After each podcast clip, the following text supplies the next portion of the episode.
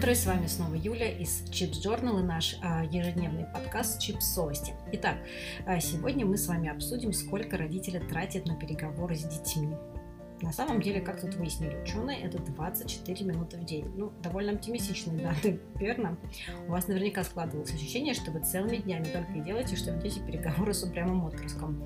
Так вот, на самом деле, вам не кажется.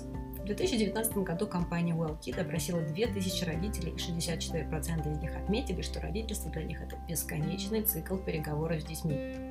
Согласно результатам опроса, в среднем родители проводят 24 минуты в день на то, чтобы договориться о чем-то со своим ребенком ну, как-то маловато, наверное, нет?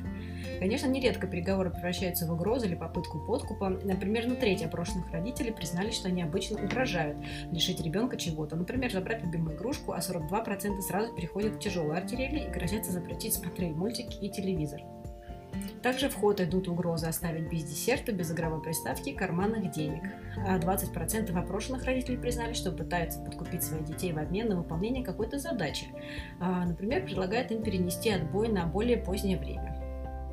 Вот.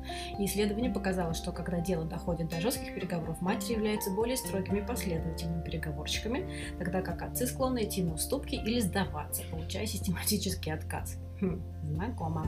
При этом 40% родителей признали, что они практикуют метод хорошего и плохого полицейского, чтобы договориться с ребенком о чем-то. И дети могут быть не самыми сговорчиками собеседниками, но это не значит, что родителям следует опустить руки и сменить переговоры на безразличие или, наоборот, категоричные приказы. Да, мы тратим примерно 3 часа в неделю на то, чтобы договориться, сторговаться, переубедить. И это утомляет. Но параллельно учим своих детей вступать в споры, искать совместные пути решения и находить компромиссы. А это дорогого стоит. Даже трех часов в неделю. Пока!